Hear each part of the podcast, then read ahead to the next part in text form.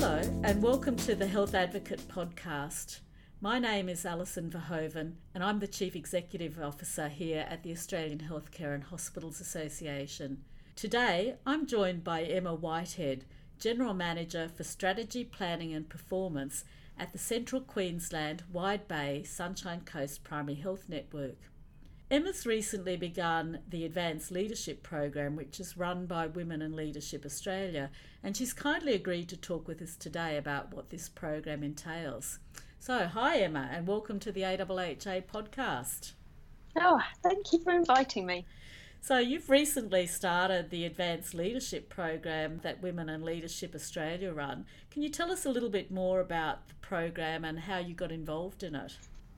Yeah, sure. Uh, I started it about five months ago. It's a 12 month program and it's a mixture of online, webinar, and face to face modes, which is really designed to encourage the participants to explore and reflect upon their own personal strengths and weaknesses. So, in addition to all of those kind of learning modules that they supply, the course also uses executive coaches and they undertake a full personality assessment and then they work with you to kind of probe into your areas of growth and put in place strategies and activities to concentrate your attention in, into addressing those. And I was I was really drawn to it because it's got a very intentional focus on personal development rather than a more kind of academic background.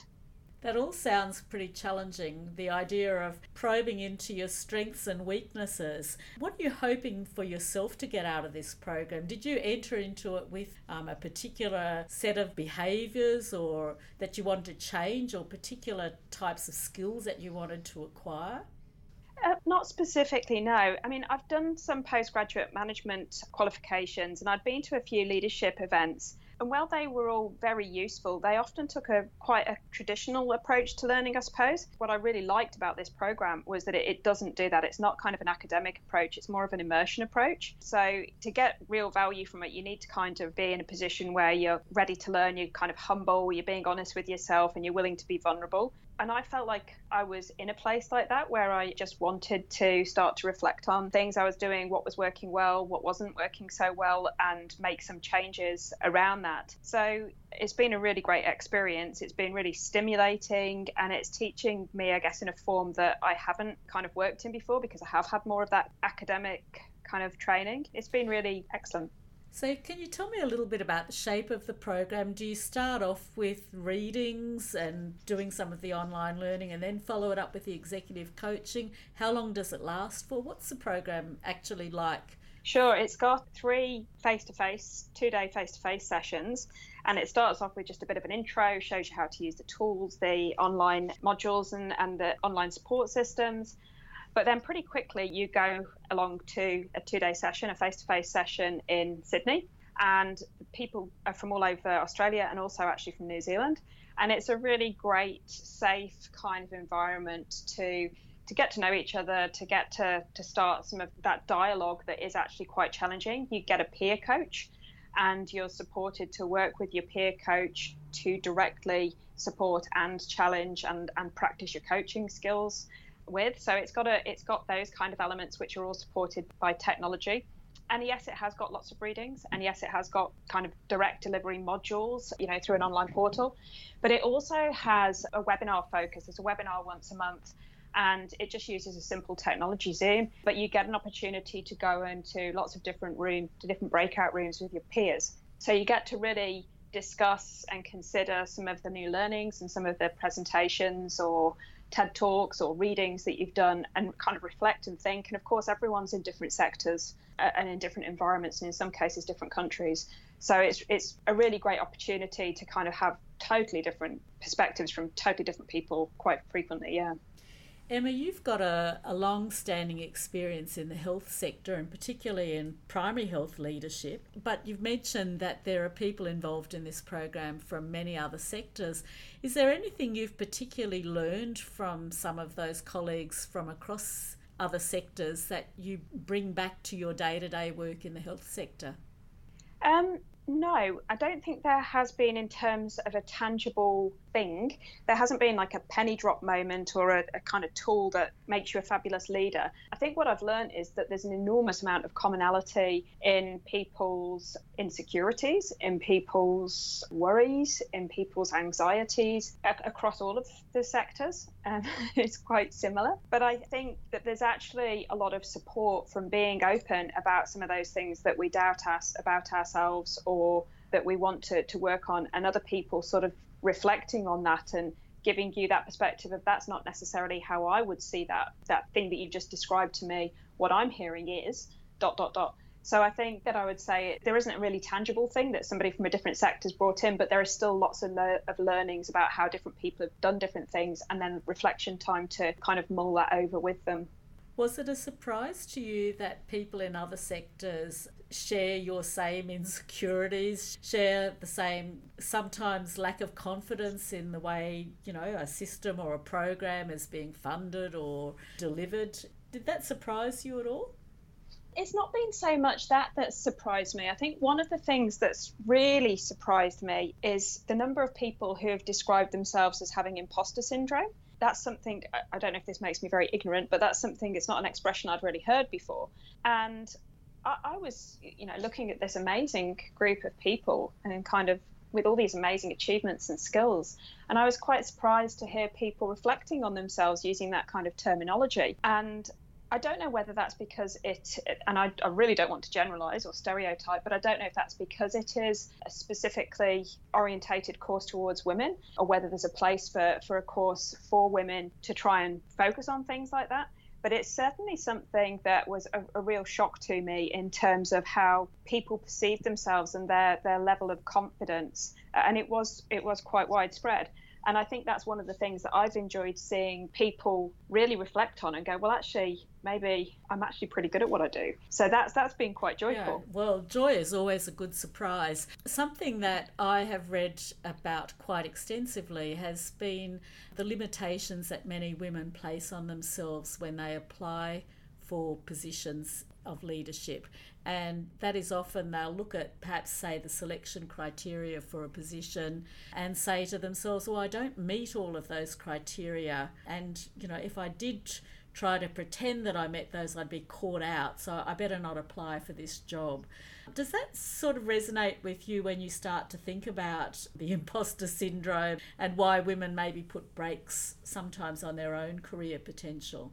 I'd also read about that um, quite frequently, and I have to say it's not something that I've particularly worried about. I, I, think I've been more willing to have a gamble, but I think that does generally from the course that I'm on. I think that has been played out a little bit in terms of people's very literal interpretation about how good they are at, at things and it, and it really plays into that question about having a, a gender orientated course. And of course it could be generational. Like i mentioned before it could be something that people uh, of a certain age are more like than potentially millennials. I don't, I don't really know what the new emerging literature is around that. But it is definitely something that i think is people are challenging about themselves because through the process of going through the course they're recognizing that not only are they really quite good at what they do, but they're also recognizing that lots of people do kind of fake it till they make it. So, from my understanding about the Advanced Leadership Program, one of their main aims is to encourage participants like yourself to reach your full leadership potential, to go beyond the feeling of being an imposter and actually allowing you to blossom and become the inner leader that is you. You know, you're on a pathway to that. What is actually supporting you to work towards your full leadership potential? One of the things I really like about the course is that it really makes you think about the things that you can control. And one of the key things, of course, one of probably the only thing you can really control is yourself. So you can't necessarily control your stakeholders or your market or your external environment, but you can control how you manage it, how you cope with it, how you influence it, how you communicate with it. So it's really starting to put that lens across the work that you're doing on a day to day basis and make you think about the way that you interplay with the world that you interact with. So I, I think that, I mean, it, it sounds really, really obvious, but I think that we get so caught up in our day to day business with all the multiple things that are happening in trying to impose controls on things that potentially very often are outside of our control. And we don't often spend that time kind of reflecting about really how is our our ability to react or to interact with that thing the thing that we can make the most opportunity from that sounds to me like a pretty important learning for somebody involved in a primary health network like you are where those collaborative relationships and partnerships are absolutely critical to the aims and objectives of your organisation. And I'm imagining that in your role as General Manager of Strategy, Planning and Performance, you'd be looking at some of those relationship building skills in particular and at some of the issues around what you can control and what you can't control. Are you going to take away some learnings from this that you'll be able to apply, do you think, in your everyday work? Yeah, definitely. I think it already is influencing my work. The way that the course is kind of set up, you get lots of opportunity to kind of practice. You know, you, you learn things and you consider things and you read things, and then you get a lot of opportunity to practice. And of course, you can do that without a course. But by being in this leadership course, you are kind of being held to account because you have either a peer coach or a, a, reflection or something that you do at the end of that. So it gives you a really good opportunity to actually practice those skills, those reflections on a day to day basis. But nobody else knows you're doing it you know you're, you're just interacting in your normal working day as, as you would be anyway so it gives you an opportunity to kind of reflect at the end of the day and go okay i had that conversation that challenging conversation with a stakeholder or, or somebody and did I really do my best there? What other things could I have done? What other methods could I have applied, or how could I have managed that better? And then, of course, you, you either feel like you've done a great job, or you think, oh, I probably need to practice that a bit more. So I, I, think I'm already starting to put some of those skills into practice, uh, and then obviously to kind of formally reflect on some of the successes or challenges that ensue from that. So, one of the things I think about often as a leader of a health organisation is, you know, what are the characteristics that make a good leader and if you can think about those characteristics, then there's potentially a pathway towards developing your own capabilities and skill set in that area. And I've heard you talk about a couple of capabilities which might not necessarily appear on a set of selection criteria, but would seem to me to be quite integral to good leadership. One is the capacity to be reflective, so thinking about your own experiences and, and thinking about how you might moderate or change your style, you know, as you progress with your work. The second thing you said, which really resonated with me, is not being too literal about things. So, not looking at the requirements of a job and going, oh, well, if I can't do that, then I definitely can't lead. You know, so being a little bit more open minded. And then the third thing that you've said, which has really resonated with me, is that you can't always control everything in your environment, but you can control the way you respond to things. So I'm sure you'd put those on the list of characteristics of a good leader. But what are some of the other characteristics that you think might make a good leader?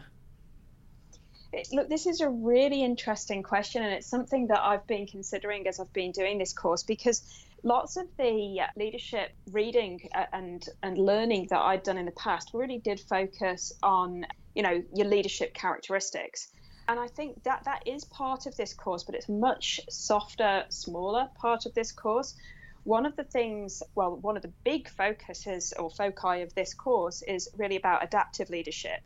And that term refers to those leadership t- challenges which need, you know, changes to our values, our beliefs, our roles, our relationships, that the way we approach our work rather than a technical solution like, you know, implementing a new policy or restructuring a team or something. I mean, I've spent the last 15 plus years of my career largely working in health and, well, probably 20 actually, in health and social care environments. And the majority of that time, those environments in the UK and, and now in Australia have been being reformed or restructured in some way. And so I've constantly worked in this constantly changing or evolving environment where you have to constantly be thinking about changing people's behavior and change management and, and adapting new approaches or solutions or relationships or whatever to resolve a problem. So I think this lexicon of adaptive leadership has helped me to kind of coordinate how I think about leadership skills, about how those skills are built and actually enacted, rather than what characteristics of leadership you may or may not possess or may or may not be able to develop. So I think I'm coming at it from a slightly different angle to the way that I've. I think that's one of the things that's really changed about the way I'm looking at it. Rather than trying to build characteristics in myself, I think I'm thinking more about you know that kind of skill base and how you actually deliver those skills, what behaviors and styles you use to, to, to deliver that.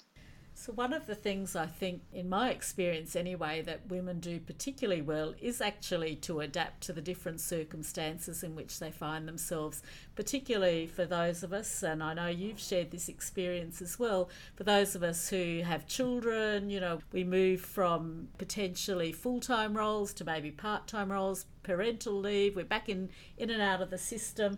And I guess this program has been specifically targeted at women and partly to address some of that need for adaptability that women have, you know, as they juggle families and lifestyles. And it's not to say that men don't either, but the reality is that women bear, you know, much of that juggling, if you like. How has the program actually influenced your thinking about, you know, a woman balancing life with family and workplace? What do we need to do to get some greater gender equity in leadership? Have you got some thoughts on that? Yeah, it, it has been an, an interesting reflection because I think, you know, gender equity in leadership, like any kind of diversity, is a real benefit to the organisation as well as the teams and to leaders um, of those those organisations. But of course, the irony on this course is that a bit like quotas, you know, in focusing on building women leaders, it also closes the input of males into the experience. And I guess that does have, you know, pluses and minuses but I think it has been, maybe it will change, but it has been largely women who have been flipping in and out of, of their careers as they take on caring roles. It has been women historically who have taken the majority of those caring roles on. So it is an interesting point to building that gender equality and to be trying to, you know, get more parity across the genders. But I do think you spoke about it earlier. I don't know whether it, there's some data on whether this is, whether I'm just generalizing, whether there's anything to back it up, but it certainly feels like there are some specific issues that are, are kind of insecurities for women that they do need to have some time to think about and to reflect on and to recognize that really there isn't a problem there because I'm certainly feeling like the participants in the uh, course that I'm in are really moving towards feeling much more confident about themselves generally.